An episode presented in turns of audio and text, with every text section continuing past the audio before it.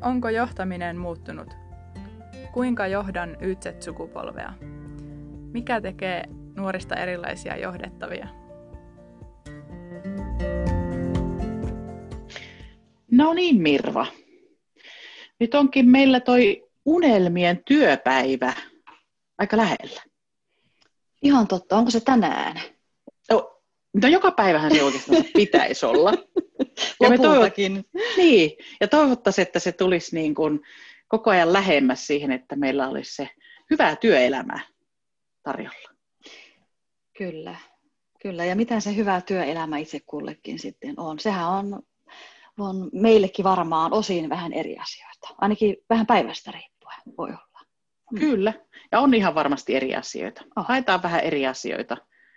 Mutta tämä on tämä, ainakin tämä yhteisöllisyys, yhdessä tekeminen on aika tärkeää. On. Kyllä, ja se tuo paljon merkityksellisyyttä työhön ja, ja sen avulla jaksaa sitten niitä ehkä vähemmän innostaviakin työtehtäviä sitten mennä läpi. Mm. Hmm.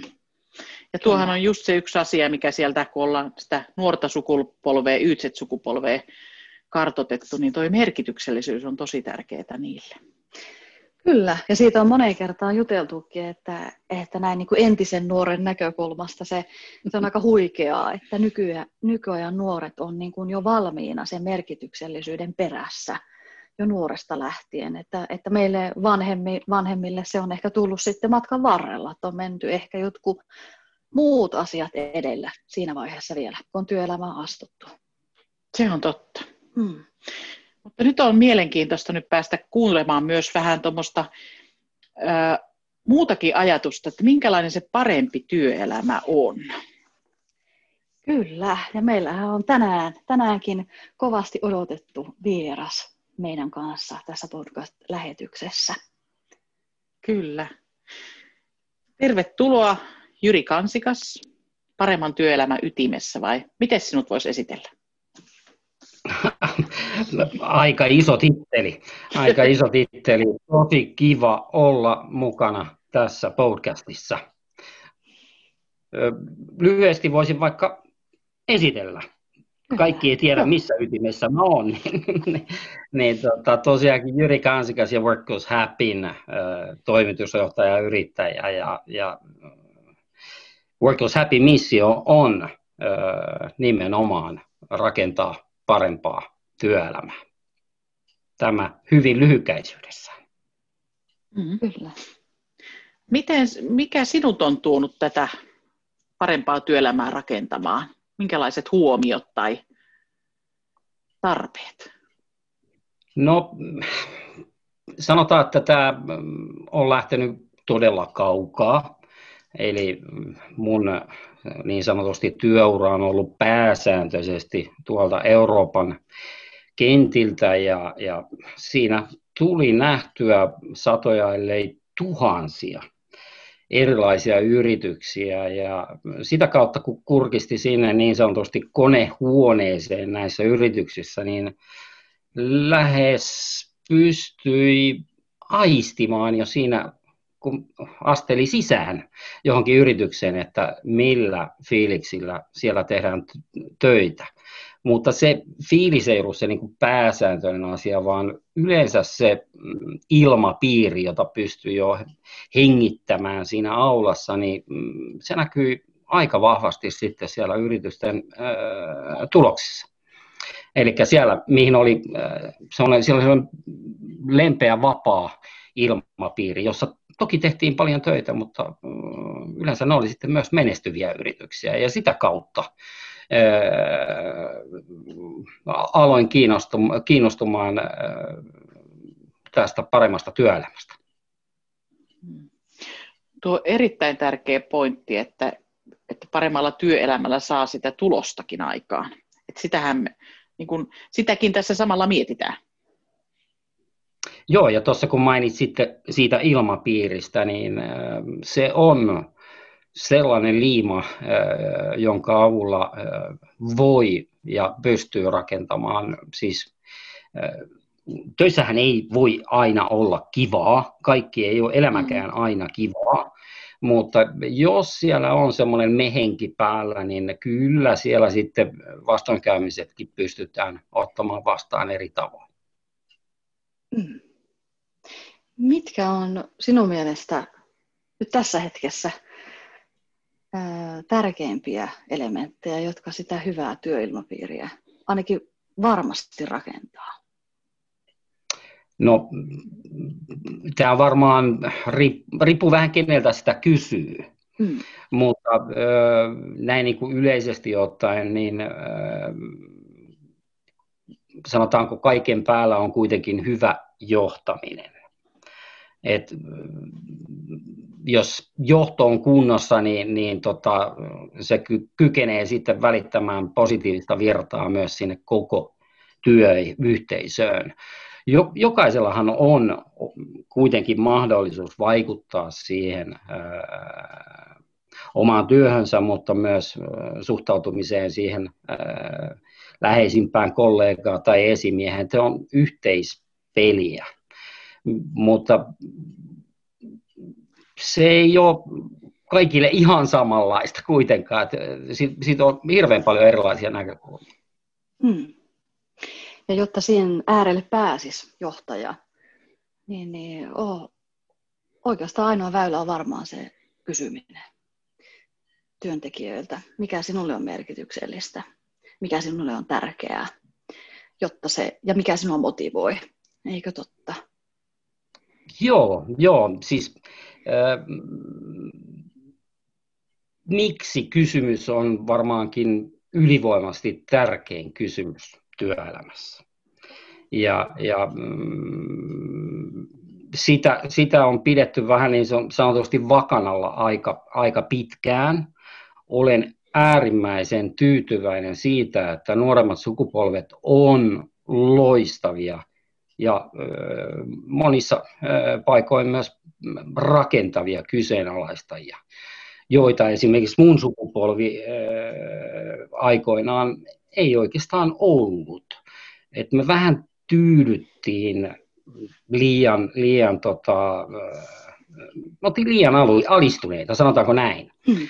Ja tämä muutos on mun mielestä sitten ottanut mukaansa myös kaikki ikäluokat.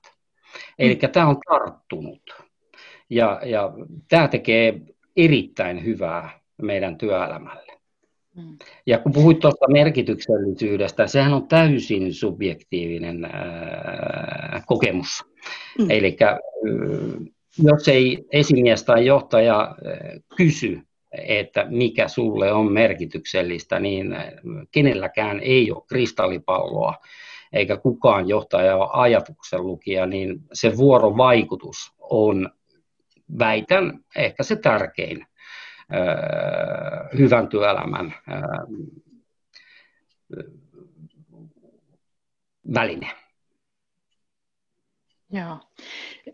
Jäin vielä tuosta sun puheesta miettimään sitä, että kun sanoit, että nyt, nyt nuoret uskaltaa kyseenalaistaa, niin aika usein, tai senhän voisi ajatella myös kritiikkinä minua kohtaan, näin niin kuin johtajana, jos minun toimia kyseenalaistetaan, mutta sehän ei toki ole tarkoitus siinä. Ei suinkaan.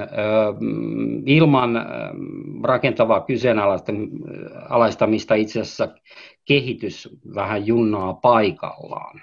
Eli ihan se kritiikkikin, kunhan se on rakentavasti esitetty, niin se on äärimmäisen tärkeä kehityksen ajuri.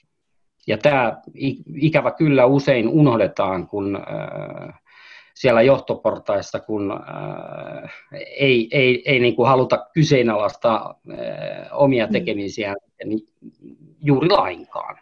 Ja tämä on suuri este sitten sille kehittymiselle. Se myös asettaa semmoisen tulpan luovuudelle, uusille ajatuksille, jota, joka, joka on mun mielestä hyvin puhoisaa myös sille tuottavuudelle. Kyllä.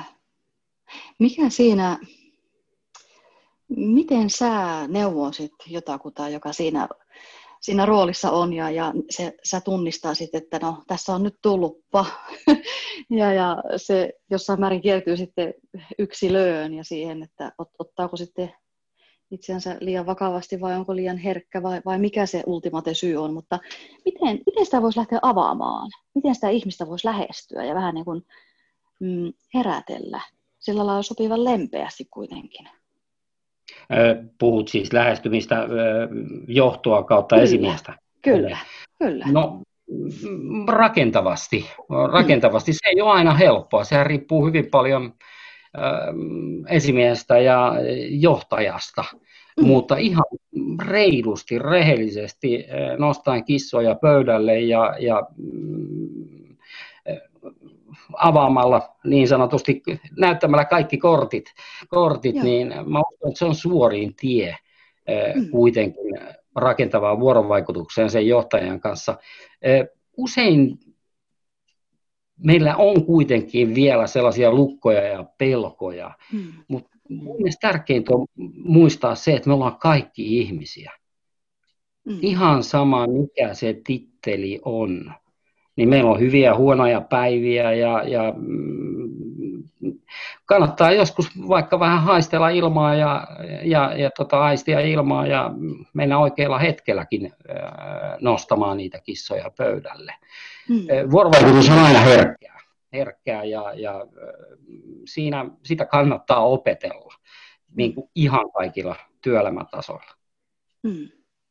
Kyllä, tuo onkin hyvä sen ehkä sopivan tilanteen aistiminen, kyllä, että ei, ei varmaan niin kuin, sen me osataan kaikki, mä luulen, että me nähdään hyvin nopeasti, että jos on oikein tilanne päällä, niin ei, ei me silloin mitään herkkää asiaa aleta sanomaan. Tietysti se myös osaltaan, että jos, jos johtajalla on ominaista olla hyvin semmoinen hektinen ja, ja suoraviivainen ja, ja vauhdikas, niin, niin voi olla, että sitä oikeaa hetkeä ei vain tunnu tulevan. Mutta voisi sitten esimerkiksi lähestyä ihan pyytämällä palaveria ja sähköpostilla tai, tai muuten niin kuin hiljalleen rapsutella vähän sitä, sitä asiaa. Että, ja varmaan myös myöntämällä se, että tämä asia on mulle tärkeä, mä haluaisin tästä jutella. Mm. On hyvä avaus moneen asiaan. Joo, e, ideaalitilannehan se on tietysti se, että psykologinen turvallisuus on niin mm. hyvässä kunnossa, että kaikki ideat ja ajatukset ja, ja kysymykset voi heittää vapaasti. Mm. Näin ei kuitenkaan ole lähestulkoon missään työyhteisössä, koska ihminen on ihminen ja, ja, ja tosiaan aina, aina semmoista niin kuin ideaalitilannetta ei vaan ole mutta rohkaisisin kaikkia iästä huolimatta tekemään niitä kysymyksiä ja, ja välillä ihan oikeasti haastamaan, haastamaan niitä esimiehiä ja johtoa. Mä väitän, että monesti mun niin kuin työelämä ura, urani aikana on nähnyt paljon johtajia, jotka kärsii suorastaan kosmisesta yksinäisyydestä ja, ja heille on jäänyt jostain sieltä ajan saatosta päälle tämmöinen äh, suojakilpi, joihin he itse asiassa ovat läpen kyllästyneitä. Mm. Ja sitten kun se ilmapiiri on sellainen, että jos siellä nyt työyhteisössä kukaan ei uskalla niin kuin, ei, ei ole riittävän rohkea nostamaan kissoja pöydälle, niin se tilanne vaan mutkistuu. Mm. Jossain vaiheessa on vaan niin kuin nostettava niitä kissoja pöydälle.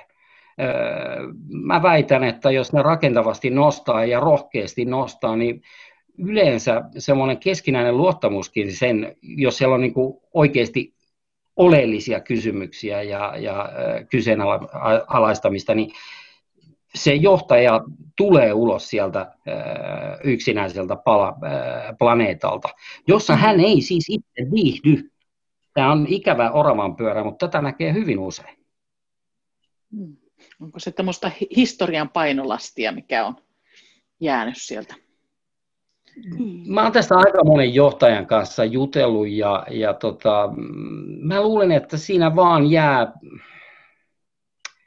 siinä vaan jää joku tämmöinen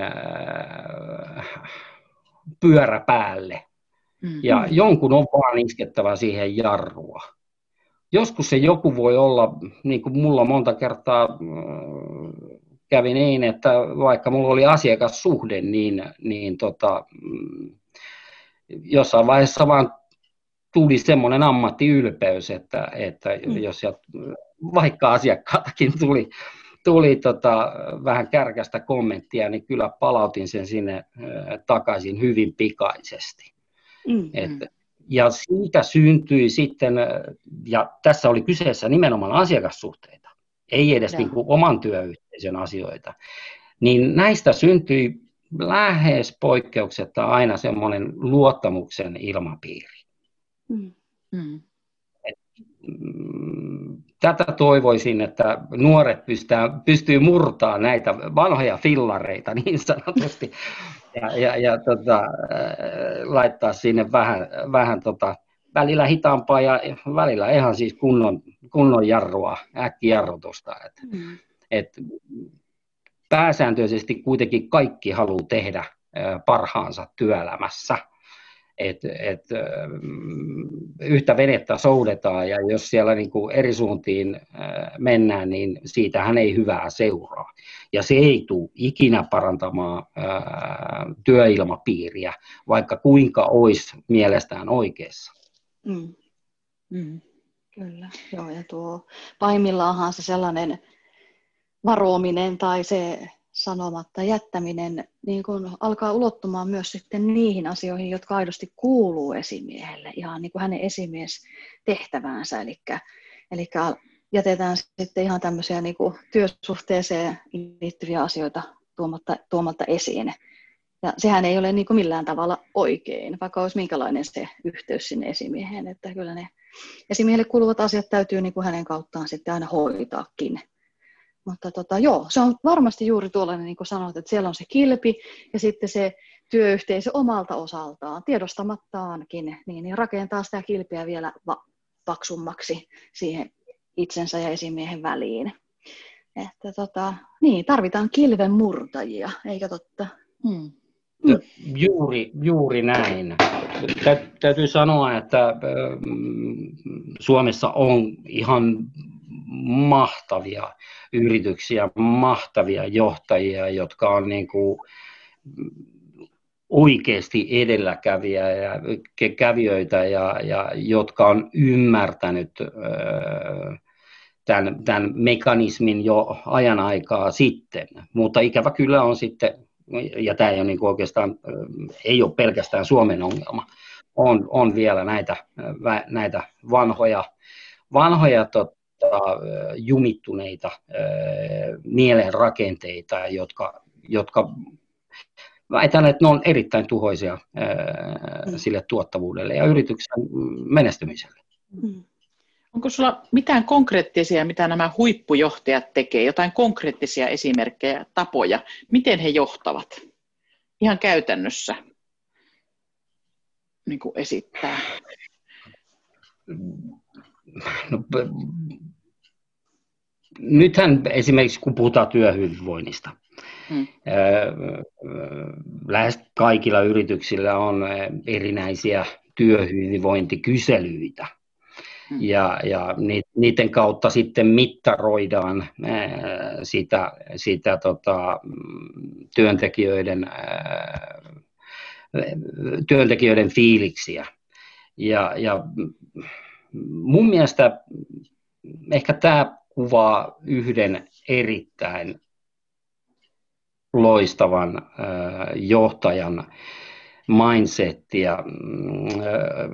On olemassa tämmöinen IT-alan yritys Suomessa, jonka toimitusjohtaja on oikeasti kiinnostunut työelämän kehittämästä ja, ja työhyvinvointi on niin kuin ollut hänelle sydänasia. Ja heidän työhyvinvointikyselynsä ei koske pelkästään työntekijää, vaan työntekijän luvalla kyselyt lähetetään myös perheille, ystäville, sille lähipiirille. Ja sitä kautta saadaan fiiliksiä sieltä kauempaa. Mutta mm. minä, kun keskustelin tämän toimitusjohtajan kanssa, luulin, että siinä kaikki. No kun ei ole. Siinä kyselyssä, mitä lähetetään sinne ystäville tai oli sitten perheenjäsen, mikä ikinä, jonka työntekijä on siis ilmoittanut, niin siinä kysellään myös sitä, onko kaveri liian innostunut siitä työstä.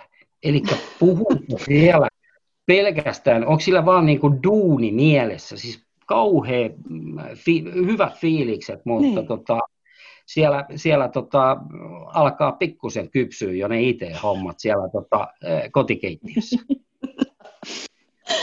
Oh, on hyvä, mun mielestä t- tässä niin kuin mennään todella sinne niin kuin mm. taakse ja haetaan oikeasti semmoista oikeaa tasapainoa.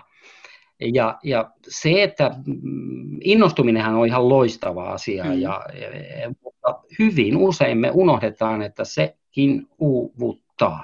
Mm. Kaiken lisäksi tasapaino kaikessa on avain kaikkeen hyvään. Eli jos sitä innostusta on liikaa, voi olla, että siellä kun alkaa äh, kotona vähän niin kuin äh, lähipiirillä kaatuu seinät sis, äh, sisäänpäin ja, ja tota, ilmapiiri tulehtuu, niin se vuorostaan tulee jossain vaiheessa vaikuttamaan sitten siihen ilmapiiriin tai sen työntekijän tekemisiin siellä työpaikalla. Joo. Eli jos on kykyä ajatella tätä asiaa koko, kokonaisvaltaisesti, hirveä sana, mutta, jota kaltoin kohdellaan paljon, mutta siis kokonaisvaltaisesti ja etsiä sieltä sitä oikeaa tasapainoa, niin siinä ollaan mun mielestä ihan mahtavan johtamisen äärellä. Koska tämä on vain yksi työhyvinvointikysely, mutta jos tällä tavoin pohditaan sitä työyhteisöä ja jokaista työntekijää, niin, niin se, se kyllä näkyy kaikissa toimenpiteissä. Ja tämähän on taas linjassa sen, että mitä niin kuin tämä tutkimusta ja meidänkin huomioiden mukaan nuoret sukupolvet, niin ne haluaa ja ne hakevat juuri tätä tasapainoa. Ne ei halua elää vain työlle esimerkiksi, vaan ne, niin silloin tämä kyselykin tukisi sitä ajatusta. Joo, varmasti näin, varmasti näin, mutta mm, toki väitän, että myös muut, muut ikäluokat äh, haluaisi sitä tasapainoa. Äh, mm, yhtä toista toi, toimitusjohtajaa haastattelin tuossa viime vuoden puolella, ja, ja joka äh, johtaa pääsääntöisesti mm, suurin piirtein kolmekymppisiä. Ja, mm. ja hän vaan totesi siinä, että siis suurin ö, ongelma tämän ikäluokan johtamisessa on, on sen niiden käsittämätön sitoutuminen ja, ja, ja innostuminen, että sitä pitää vaan niin jollain, tapaa, jollain tapaa hillitä, ettei käy niin, että ne jonkun vuoden päästä onkin sitten ihan, ihan tota loppuun palaneita. Eli tasapaino, tasapaino kaikessa. Niinhän se on elämässäkin. Eli mm. me tarvitaan tasapainoa. Se kultainen keskitie on, on tota, siihen kuuluu vähän alamäkeä ja vähän ylämäkeä, mutta sen kun pitää mielestä, niin varmasti hyvä tulee. Näin on. Ylämäkeä ja alamäkeä. alamäkeä. Mm. Tuossa jäi miettimään, että onko vuosien varrella, onko tuossa yhteisöllisyydessä tai siinä kaipuussa näkynyt sellaista muuttumista? Miten työyhteisössä, jos mietitään nyt? Kyllä sitä varmaan enemmänkin kaivataan, mutta toisaalta mä näen, näen tota, siis mä en ole millään mittarilla mikään teknologia vastainen. Olen aina innolla hyökännyt täysin tumpelona kaikkiin mahdollisiin digitalisaation ja digihärpäkkeisiin. Ja niistä, niistä on niin todella paljon apua, mm. jos niitä osaa oikein käyttää. Ja ne on osa tämän päivän työelämää. Mutta mä näen toisaalta, että yhteisöllisyyden kaipuu on todella vahva, mutta toisaalta sen, että me eriydytään vähän sinne erilaisten ja erikokoisten ruutujen taakse.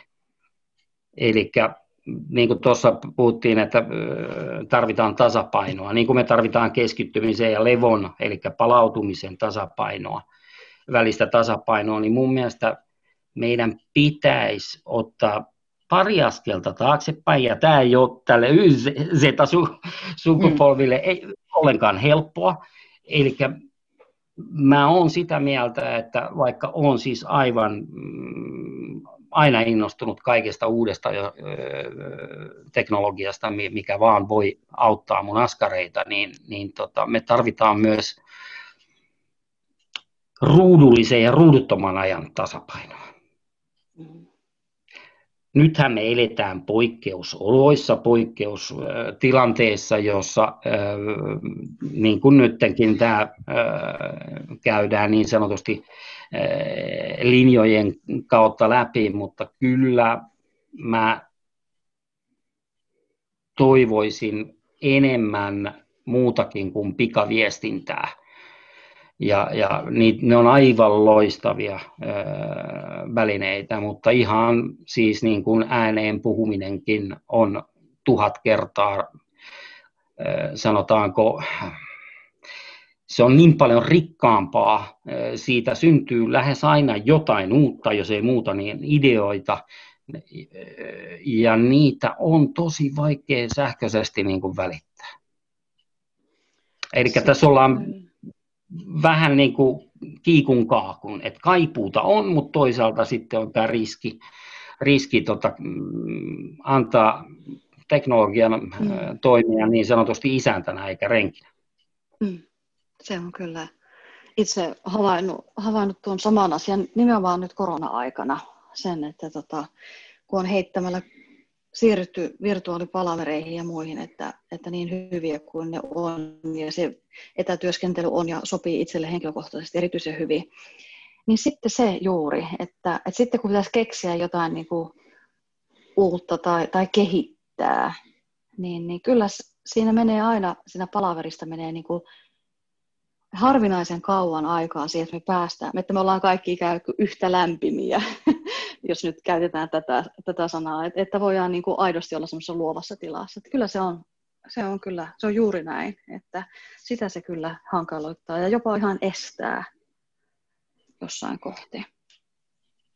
Joo, äh, tota, nythän kaikki on niin sanotusti aikataulutettua, ennalta määriteltyä, ja, ja äh, tuossa joku aika sitten kirjoitinkin äh, blogin äh, otsikolla spontaanit kohtaamiset ovat luovuuden si- siitepölyä.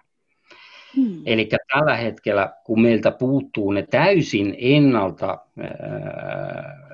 sovitut, vaikka kahvikoneen äärellä keskustelut tai törmäykset siellä käytävällä tai mitä ikinä, hmm. niin meiltä puuttuu paljon sellaista mm, eh, niin sanotusti eh, vapaata assosiaatiota, josta syntyy yleensä mm, jotain uutta, täysin uutta. Et pelkästään niin kuin verkon yli ja aikataulutetusti, niin, niin tota, mm, ei se luovuuden kukka niin hyvin kuki. Mitä tulee siihen etätyöhön, niin yrittäjänä mulla ei ole oikeastaan mitään muuta kuin työtä. Et, mä, mä äh, olen tehnyt etätöitä koko elämäni. Mm. Et jos mä laskisin ajan, minkä on istunut toimistolla ja sen, mitä olen tehnyt niin sanotusti kaikkialla muualla, niin suhde on varmaan 10-1. Mm. Eli mulle tämä etätyökäsitekin on sinänsä vähän erikoinen, koska mulle on vaan työtä. Ja väitän, että monelle muullekin tietotyötäläiselle tämä niin kuin etätyö sinänsä on ihan loistava. Mutta jos me halutaan varsinkin ruokkia sitä yhteisöllisyyttä, niin siihen ei oikein pelkät zoomit enää riitä. Et kyllä siinä tarvitaan niin kuin ihmistä lähelle ja ihan vapaata, va- vapaata vuorovaikutusta. Mm.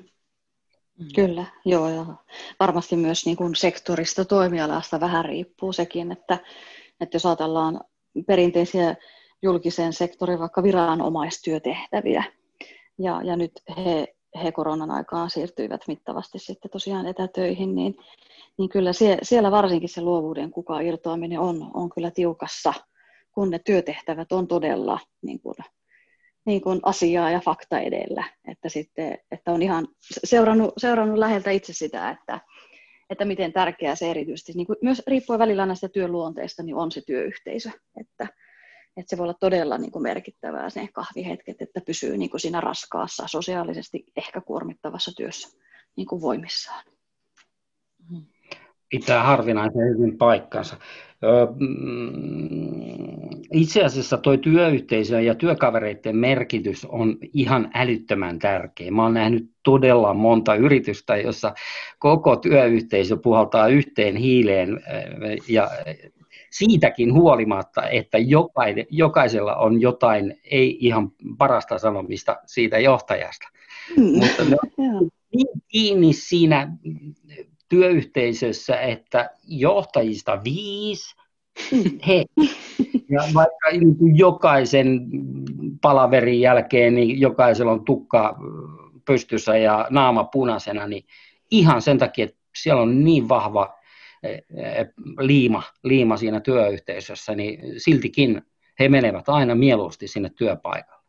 Mm. Ja siinä onkin tämä työhyvinvoinnin mun mielestä ihan perusasia. Eli jos sulla on hyvä, hyvä olo mennä siis pääsääntöisesti, huonoja päiviä niin kuin sanoin on aina, mutta pääsääntöisesti, jos sulla on hyvä fiilis mennä sinne työpaikalle, tehdä sun työtä, niin silloin sun työhyvinvointi on hyvässä hapessa. Hmm. Hmm. Hmm. Tuonkin äärelle on hyvä pysähtyä. Niin kuin myös miettiä se, että onko nämä asiat hyvin vai, vai, vai huonosti. Että, että mikä se mun Kyllä, eikä vain automaattisesti ajatella, mikä e- ehkä monesti moneenkin kulttuuriinkin liittyy se, että esimerkiksi johtajia arvostellaan he, he todella herkästi ja ajatellaan, että kun meillä pitäisi olla tuota ja tätä, jotta meillä olisi paremmin, vaan, vaan sitten nimenomaan se, että, että mikäs meillä täällä on jo tosi nastaa. Mm. Mm. Mites Jori, nyt jos loppuun miettisi, että mikä olisi yksi, kaksi neuvoa niin kuin johtajille, lähiesimiehille – mihin kannattaisi kiinnittää huomiota tai mitä kannattaisi tehdä? No sanotaanko näin, kun yleensä tehdään näitä äh, erilaisia kyselyitä, joista loistavan esimerkin mielestäni tuossa aiemmin mm. annoin, niin, niin tota, tämä vuorovaikutus, yleensäkin viestintä äh, siellä niin kuin ihan talon sisällä, niin mm, nyt jos sanotaan, että on isompi konserni tai isompi yritys kyseessä, jossa jokaisella äh, tiimillä ja äh, työntekijällä on joku tietty äh, tavallaan melkein niin kuin rutiinitehtävä. Mm. Ja, ja äh, se voi olla vähän yksitoikkonenkin, mutta, mutta se, on, se rutiinitehtäväkin on kokonaisuuden kannalta elintärkeä. Niin mun mielestä pitäisi kaikilla esimielillä ja johtajilla olla sen verran aikaa, että kertoisivat aika tarkkaan sen, että mikä tämä kokonaisuus on, koska aika paljon näissä kyselyissä tulee ähm, esille se, että, että tästäkin asiasta mä olen valittanut jo viidessä aiemmassa äh, kyselyssä ja mitään ei ole tapahtunut. Se mitään ei ole tapahtunut, luultavasti ei voi ikinä edes tapahtua, koska siihen on joku syy. Eli se ei ole mahdollista, koska kokonaisuuden kannalta asia vaan pitää tehdä näin niin se jättämättä sanominen, mm. se voi syödä ihan älyttömästi sitä työntekijää. Mm. Kun se tietää, että tämä vaan pitää tehdä näin ja tämä on osa ja tämä on tärkeä osa, että muuten tämä, niin kuin, tämä homma ei vaan niin kuin pelitä. Kone ei toimi. Niin, niin tota, ihan tämmöiset pikkuasiatkin eh, liittyen tähän vuorovaikutukseen, ne ei ole pelkästään sitä, mitä sanoo, vaan myös sen, mitä jättää sanomatta. Mm. Ja Erittäin. kertomalla nämä asiat selkeästi, niin siinä väitän, että arvostuskin ö, saa erilaiset, erilaiset mittasuhteet. Mm. Johtaminen on vuorovaikutusta ja vuorovaikutus on johtamista. Kyllä, juuri näin. Juuri näin. Mm. Kyllä. Nyt, nyt on Jyri ollut tosi ihana hetki taas jutella tästä asiasta, mutta meillähän on se onni, että me päästään jatkamaan näitä keskusteluja, eikö vain? Toinen kymmenettä tapahtuu jotain. Toinen kymmenettä tapahtuu sitä, mitä pitäisi tapahtua hyvin usein jokaisen kohdalla. Eli toinen kymmenettä vietetään kansallista valtakunnallista unelmien työpäivää. Ja unelmien työpäivän päätapahtuma on tuolla Turun ammattikorkean UPO uudessa EduCity oppimisympäristössä, josta sitten striimataan kaikille ja maksutta koko päivän ohjelmaa. Siellä on mukana muun muassa äh, projektipäällikkö Hilkka Heikkilä lavalla. Meillä on muitakin huippuasiantuntijoita, kuten esimerkiksi aivotutkija Minna Huotilainen tai organisaatiopsykologi Jaakko Sahimaa tai kestävän hyvinvoinnin asiantuntija Arto Salonen onnellisuuden näkökulmasta luennoi ja Huitti ja näistä jos, vuorovaikutustaidoista, josta äsken puhuttiin pitkäänkin, niin siellä on oikeastaan Mr. Unelmien työpäivä, eli Simo Routarinne, joka ei pelkästään toimi moderaattorina, ei ole toiminut pelkästään video, video tota, videoiden pääosissa, eikä toimi pelkästään ää, radiospiikeissä, vaan on myös siellä luennoimassa heti aamusta. Eli toivon, että niin kuin tässä jo kolme vuotta aiemmin, niin sankoin joukoin silloin, kuin se itselle sopii parhaiten tai työyhteisölle sopii parhaiten, niin tulevat sinne verkkoon seuraamaan mielenkiintoisia asiantuntijoiden luentoja. Joo. Ja siellähän nyt kuulee, meidän osalta me valotetaan vähän, mitä ne nuoret on sanonut, mikä he, heidän unelmien työelämä voisi olla yhdessä ja just näitä eri puolia sitten siitä, että mis, miten me itse kukin voisimme vaikuttaa siihen hyvään työpäivään. Kyllä, eli nuoretkin kaikki kuulolle, koska ää, todella siellä on todella rikasta ää, ohjelmaa. Kyllä. Ja, ja toivon, että tänä vuonna siellä verkon toisella puolella on ennätysmäärä kuuntelijoita. Joo. Mutta näihin on hyvä päättää. Pyritään siihen parempaan työelämään yhdessä. Kyllä. Kyllä. Kiitos Jyri sulle, sulle vierailusta tässä meidän podcastissa ja jatketaan tätä yhteistyötä. Näin me teemme. Ja, kiitoksia. Tämä podcast on osa Ytset-sukupolvihanketta, jota rahoittaa Euroopan sosiaalirahasto ja hallinnoi Jyväskylän ammattikorkeakoulu. thank you